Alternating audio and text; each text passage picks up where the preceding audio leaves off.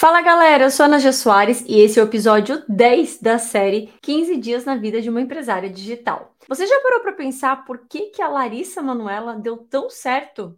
Talvez. Mas você já parou para pensar sobre a única coisa que faria ela dar errado?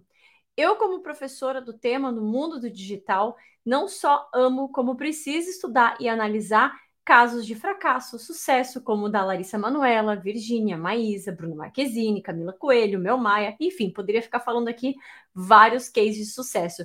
Mas cada pessoa tem uma jornada diferente. Inclusive, essas pessoas têm algo em comum. Provavelmente você deve olhar para tudo que eu faço hoje e para pessoas que você admira e se sentir mal por pensar: nossa, mas essa pessoa já é tão grande no digital, já tem tanta coisa, não tem mais espaço, nem vale a pena tentar. Só que se você parar para pensar, todas essas pessoas grandes, inclusive eu mesma, começamos do zero. Então a Virgínia, ela poderia nunca ter postado o seu primeiro vídeo porque já tinham vários youtubers lá. Ou a Camila Coelho poderia nunca ter começado a fazer vídeos no YouTube porque já tinham pessoas fazendo isso sobre maquiagem. Então se você só olhar para o lado ao invés de olhar para frente e para você, você vai achar que está muito longe, né? E se comparar aí com pessoas que você admira e não vai nem querer começar ou desistir logo de cara.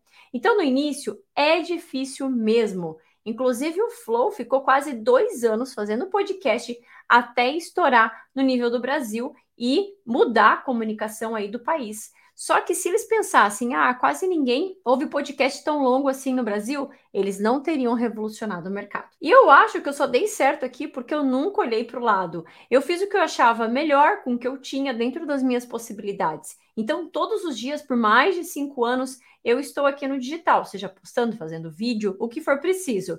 Então, eu já passei pelas fases ruins, que às vezes podem se tornar oportunidades, e criei fases boas.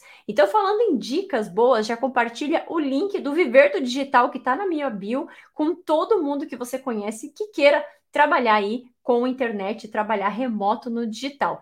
E já te adianto que o episódio de amanhã não tem nada a ver com esse, mas você vai amar. Tchau, tchau.